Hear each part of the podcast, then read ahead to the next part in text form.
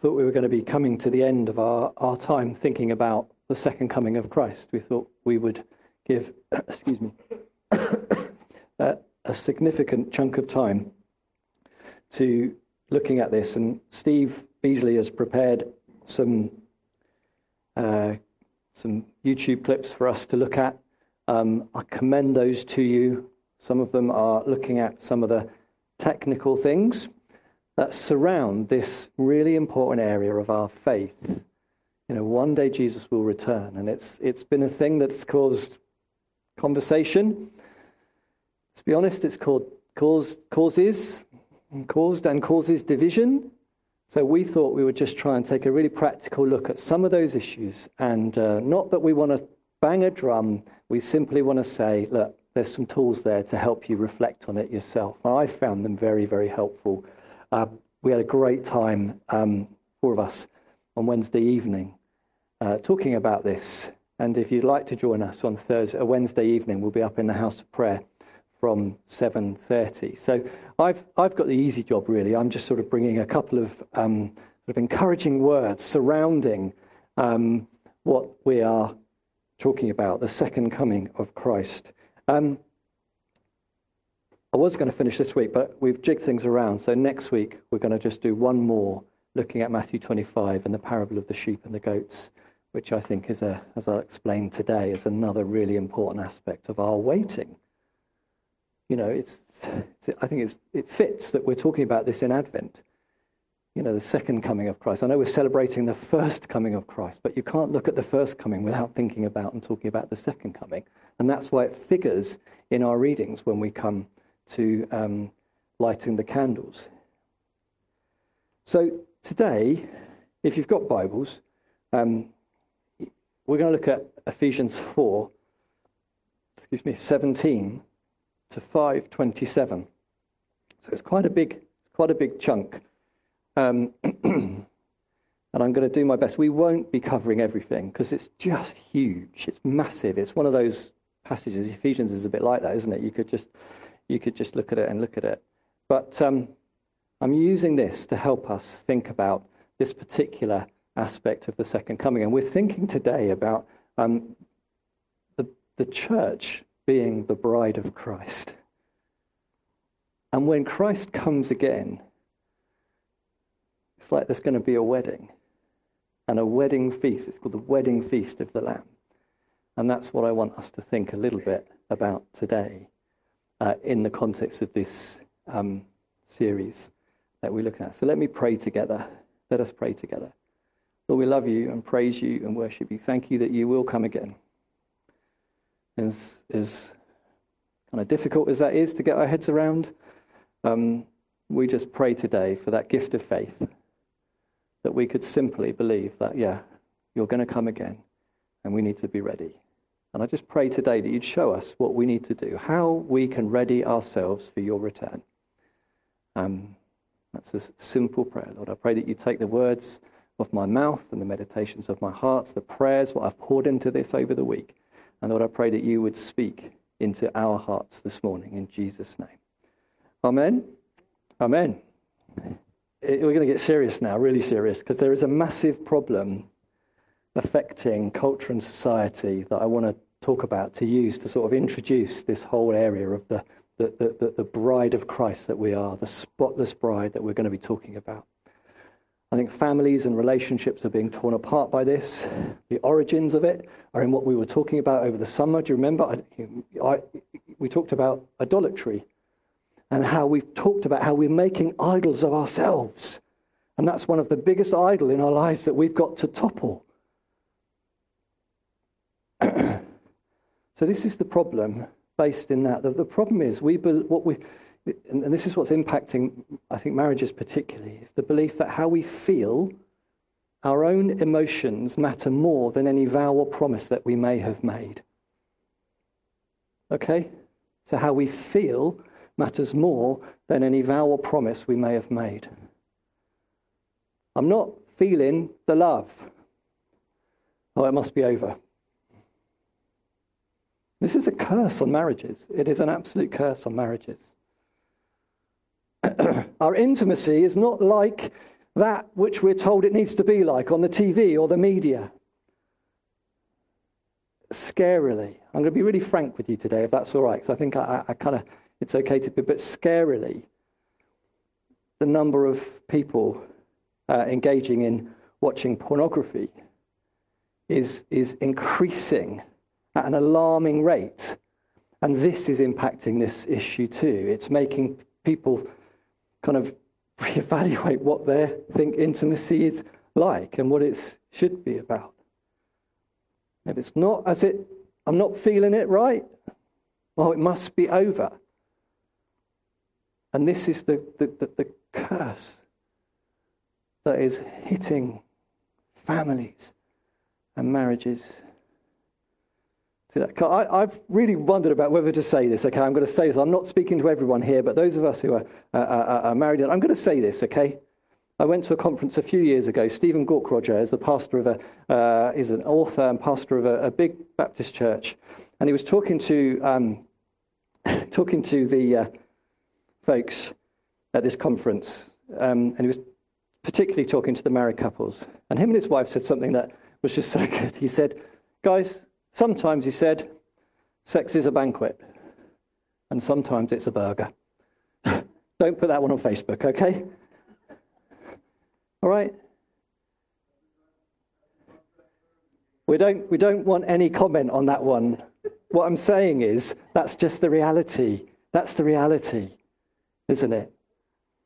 And I think we need to remember, and what I'm saying is that covenant is what really matters here. The promise, the vows we make, more than these other things. We've elevated, we've made gods of them at the expense of that covenantal relationship. And that's what I want to talk about.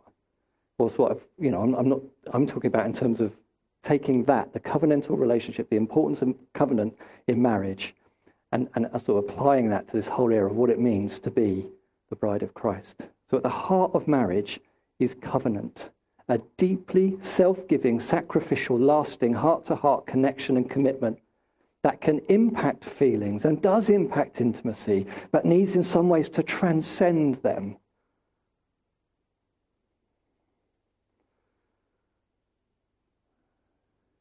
You know, I think this whole area of covenant is why marriage still matters. And on the whole, when people enter into it, they don't do so thinking it's going to end. I'm not talking about Christians here, I'm talking about generally everybody. I've married lots of people, some Christians, some not. They don't come into it thinking, oh, it's going to come to an end, because they think covenant and they know covenant. What's happening in that place is important, it really matters. And you know what? It's why it hurts so much when marriages come to an end. And I know many of you know that grief in your families or even in your own lives. So, covenant is the key. And covenant is the key when we're talking about this whole area of the bride of Christ. you know, sometimes we shy away from it a little bit. We don't talk about it because it's a bit weird, isn't it? It's a bit weird. It, it kind of feels a bit weird, us guys. you know, it's going to, I was listening to a lovely song this week. I thought, I'm not going to sing it because it's just, it's just going to push us too far. And the song goes something like, There's going to be a wedding. it's the reason that I'm living, to marry the lamb, you know. I love that song. But it's a bit weird, isn't it? it's a bit weird.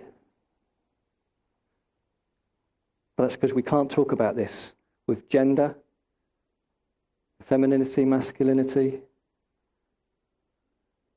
intimacy, sexual intimacy. This is not what we're talking about.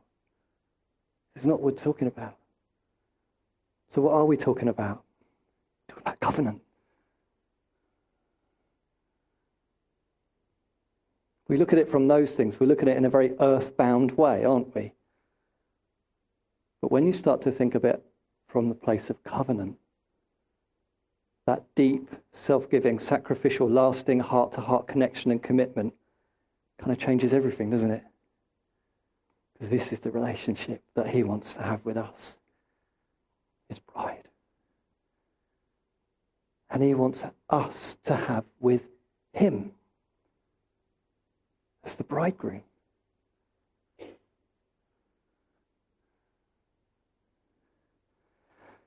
So, how does this fit into our conversation about the second coming of Christ? Well, just two passages I want to read just to introduce this sort of next section. So the verse is the first is 2 Corinthians 11, 2.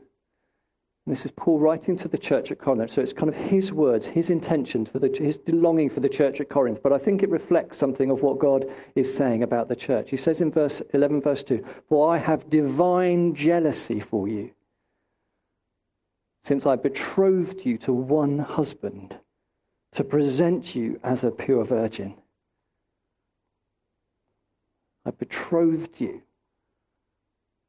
And then in Revelation 19, 7, 7 and 8, it says, Let us rejoice and be glad and give him glory, for the wedding of the Lamb has come.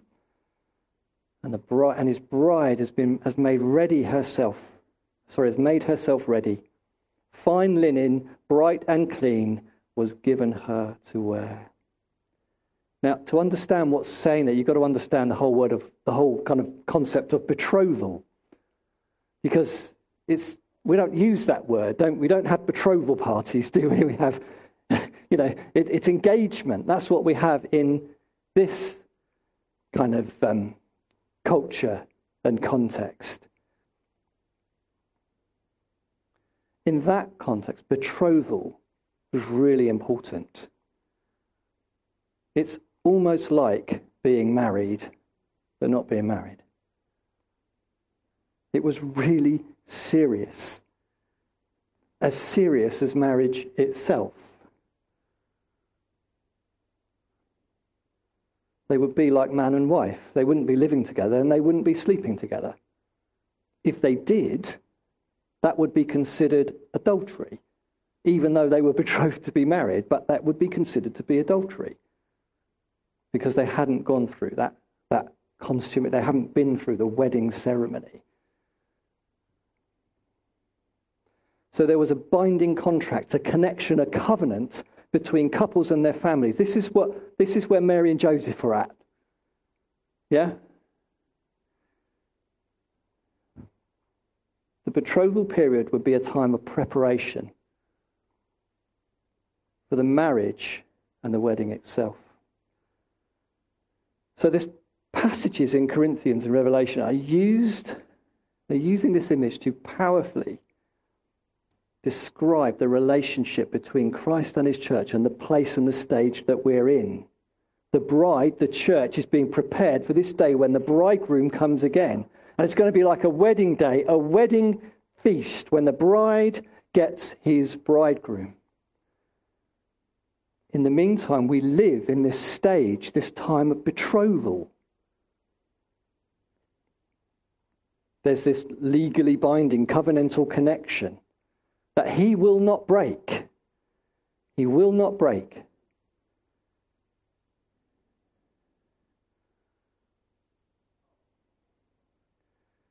Just a few things about this time, what it means to be the bride of Christ, that we know kind of in part now, but there will be a fully knowing on his return. At this time, it's marked by him sharing his heart with us. You know, as a, as a couple would, there's a sharing of heart, his love, his care, his affection, his hopes, ambitions, and desires. And we see them, and we know them, and we experience them as we turn our hearts to him. So there's a sharing of heart, there's a sharing of home. He is inviting us to be seated with him in those heavenly places. From that perspective, we gain insight, understanding, experience from that heavenly place. Again, I don't fully understand that, but there is that invitation. We are seated with Him in heavenly places. Paul described this as, as being citizens of that place in Philippians, doesn't he? He shares his heart, he shares his home, but what about this one?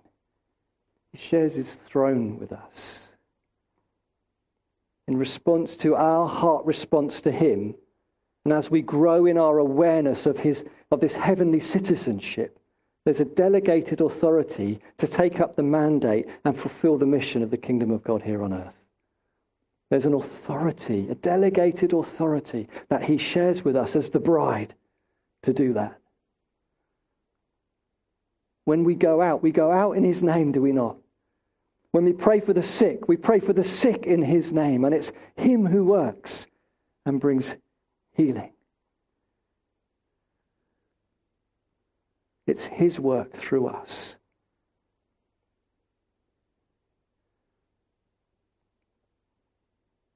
But the day is coming.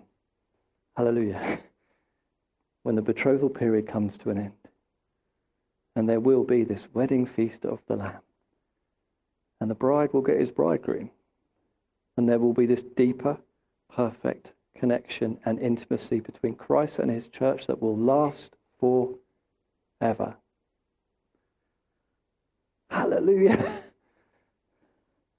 because then we won't have all that taints and tarnishes that like it does now. The world, the flesh, the devil will be gone, and we will truly be, as the writer of the Song of Songs says, I am my beloved's, and he is mine. So, what is it about this time that we need to know?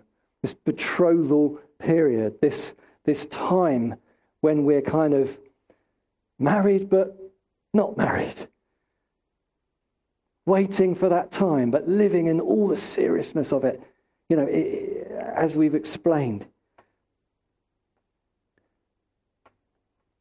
What does it mean to ready ourselves and to, to prepare for that? Well, I'm going to use Ephesians 4 17 to 5 to 20. So I'm not just going to read it all the way through, I'm going to read through and just make a few little comments.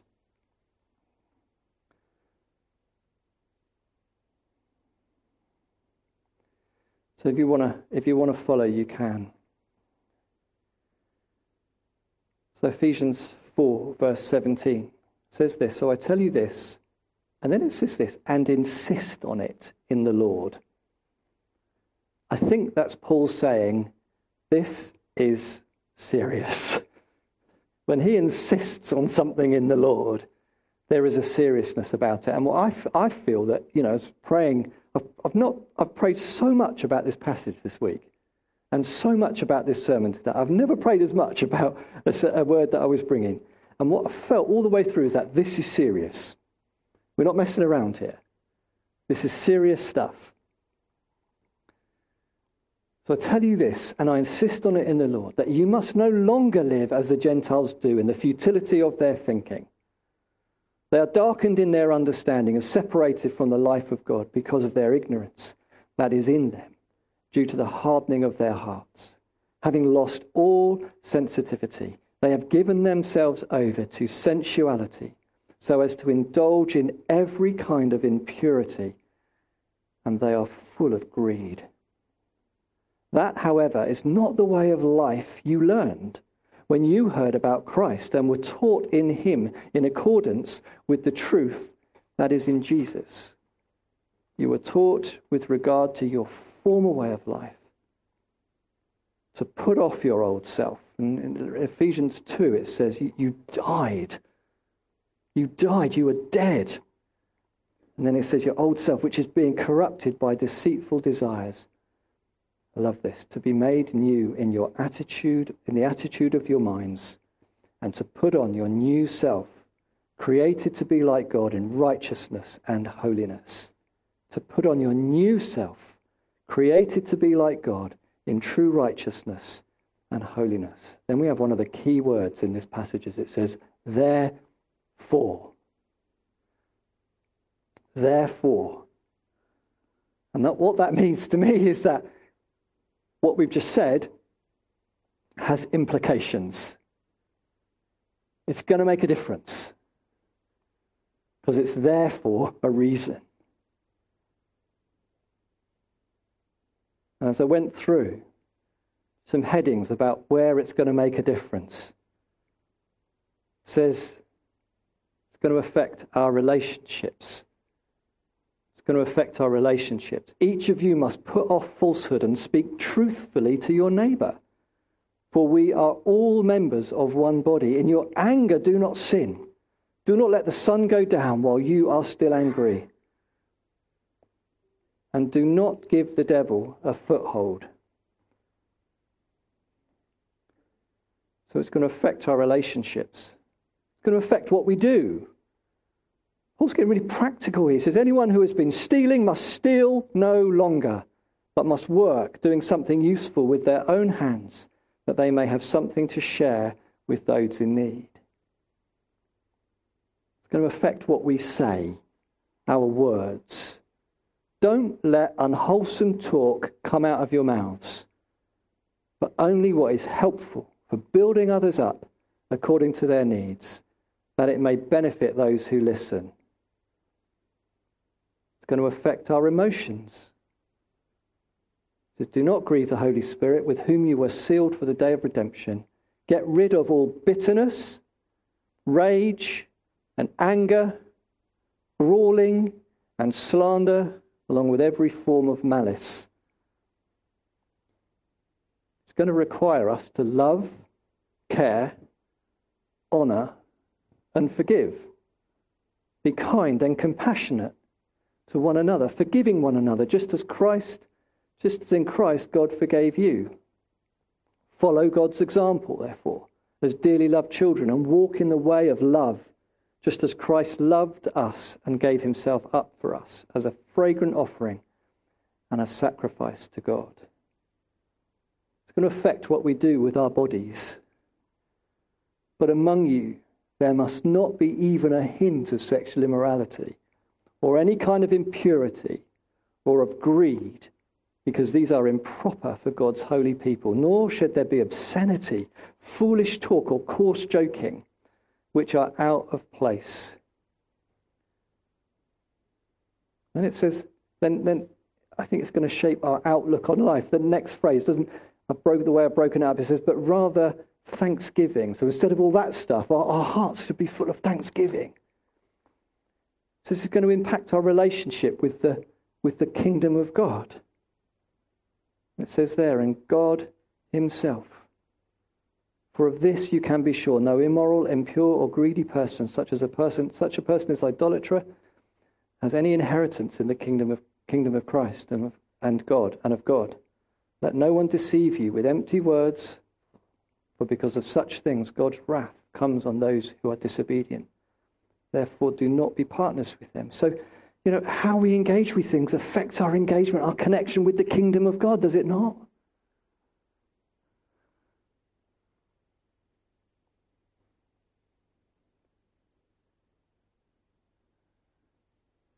Think this is all about living from the place that God lives within us. It's about living a righteous life in the flow of the Holy Spirit. And I think it really does reflect the seriousness with which, which comes with the time that we're in. So, so righteousness is a mark of this time of waiting, isn't it? I think Paul's words there are so clear, aren't they? They don't need me, well, this is what the Greek says, or this is, it doesn't need that. It's as clear as clear in there, isn't it?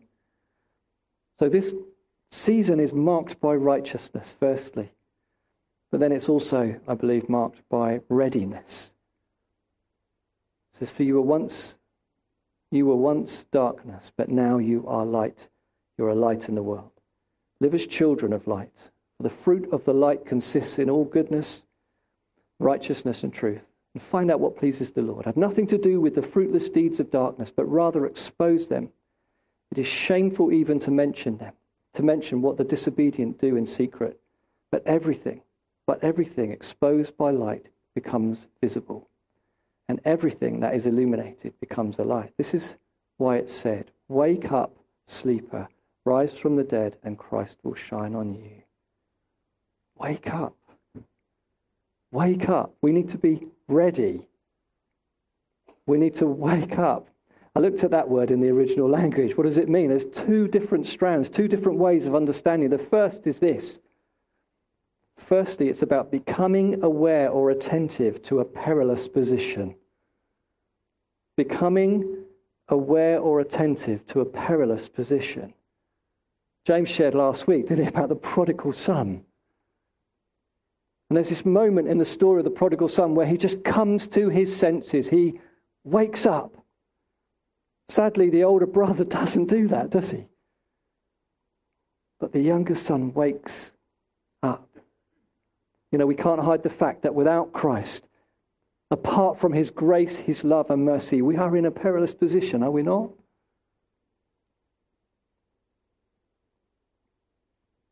And if he were to come again, or we were to go to be with him, and we had knowingly rejected or ignored the grace, mercy, and forgiveness that he offers to us, it leaves us in a perilous position, does it not?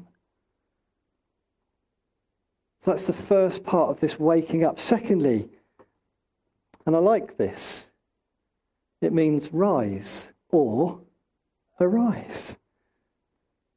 Sound familiar? You know, these five principles that we have being ambitious for the kingdom, restored identity, living in, inside out living, servants of all, empowered by the Spirit. These are about, for me anyway, about being awake and alert and ready for Him to return or for us to go and be with Him. It's about living in this sort of period that we're in. We're betrothed to Him. It's about living as His bride, ready, ready Remember those bridesmaids? Matthew 25. Foolish. They weren't ready, were they? They weren't ready and they missed out. This is about being ready. I believe that. If we're living by these principles, then we are ready. We're ready if he returns tomorrow or he returns whenever. It's about living ready.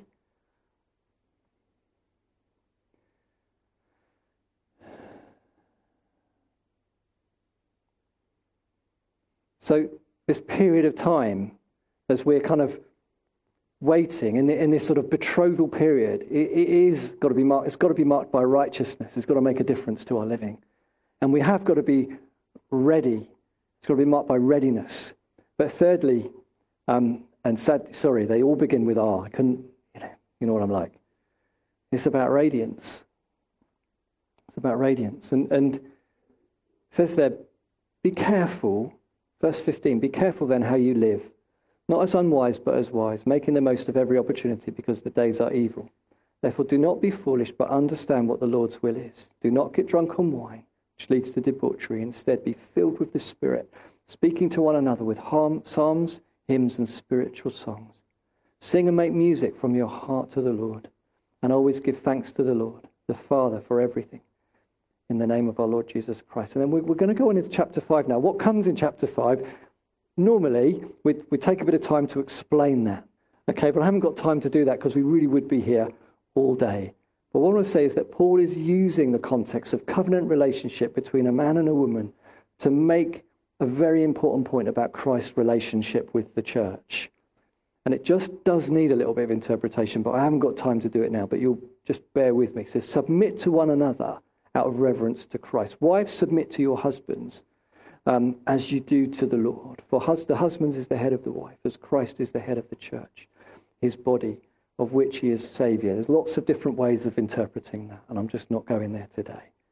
Now, as the church uh, submits to Christ, so also wives should, should submit to their husbands in everything. And then this is the phrase I want us to finish with Husbands, love your wives. And then it says this just as Christ loved the church and gave himself up for her to make her holy, cleansing her by the washing with water through the word, and to present her to himself as a radiant church without stain or wrinkle or any other blemish, but holy and blameless.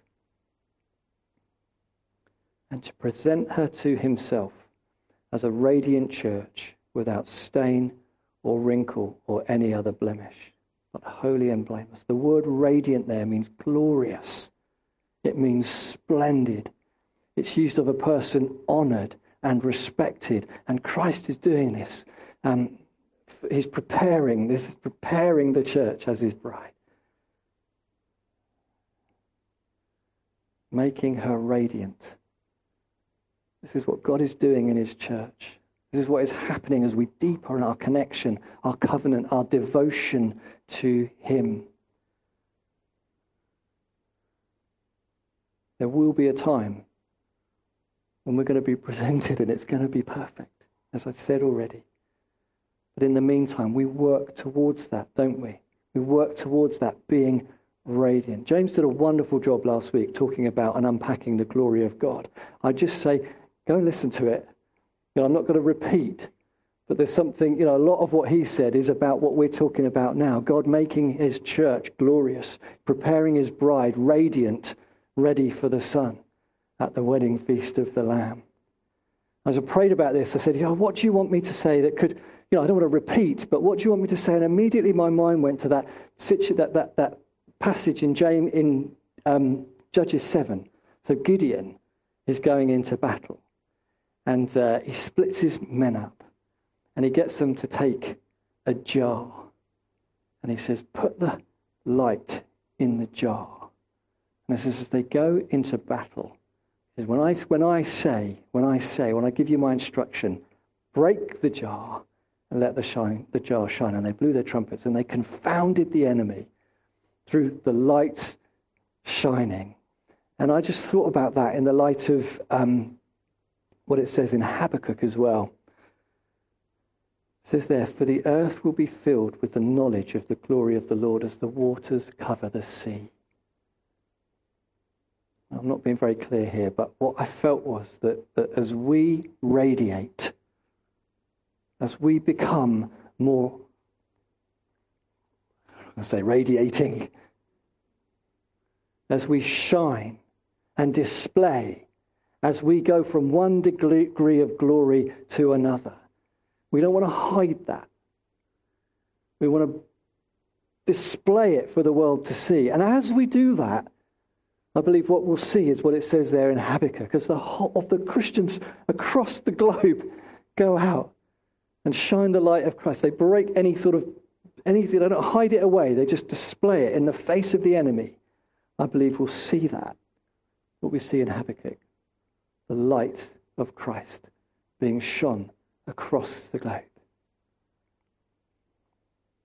So, three aspects of this time of waiting that we're in, this time of kind of betrothal that we're in.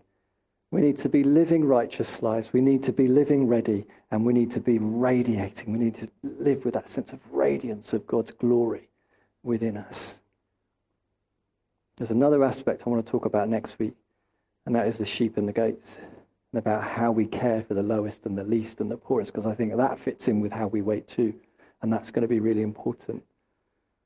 But for this week, I want to sum up by saying this. I think that this period of betrothal is about our devotion to Christ. And that's what this all flows out of. This is what makes us ready.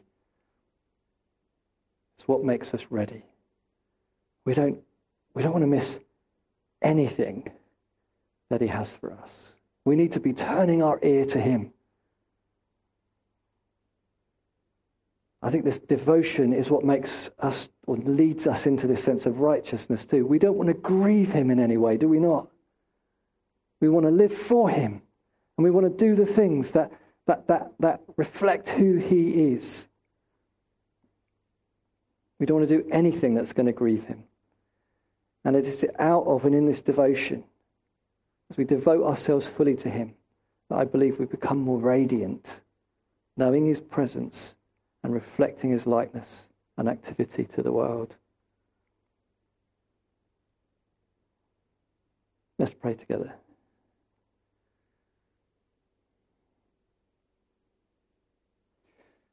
Well, I believe this morning that the, that the Holy Spirit call to our hearts is to go deeper into you. That in this time of waiting for your return, being betrothed to you as the, the church, the bride of Christ, you're just saying there's no time for messing around, for tinkering at the edges. Or do you want us to live ready, prepared, turning our ears to you, listening to what you have to say. You want us to live righteous lives, Lord, not grieving you. You want our actions to match who we are in you. You want our words to match who we are in you. You want our thoughts to match who we are in you. Lord, you want us to live in the flow of who we are, children of God, with your spirit coursing through us. Lord, you want us to shine for you. You want us to be that radiant bride. We just have a moment where we might just need to repent. We might just need to turn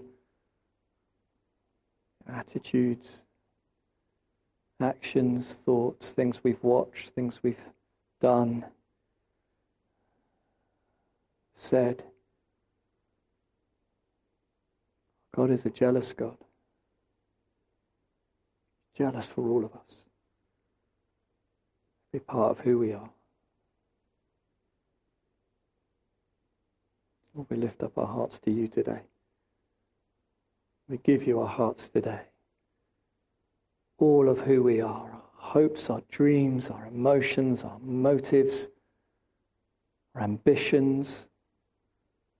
We lift them all up to you. Amen.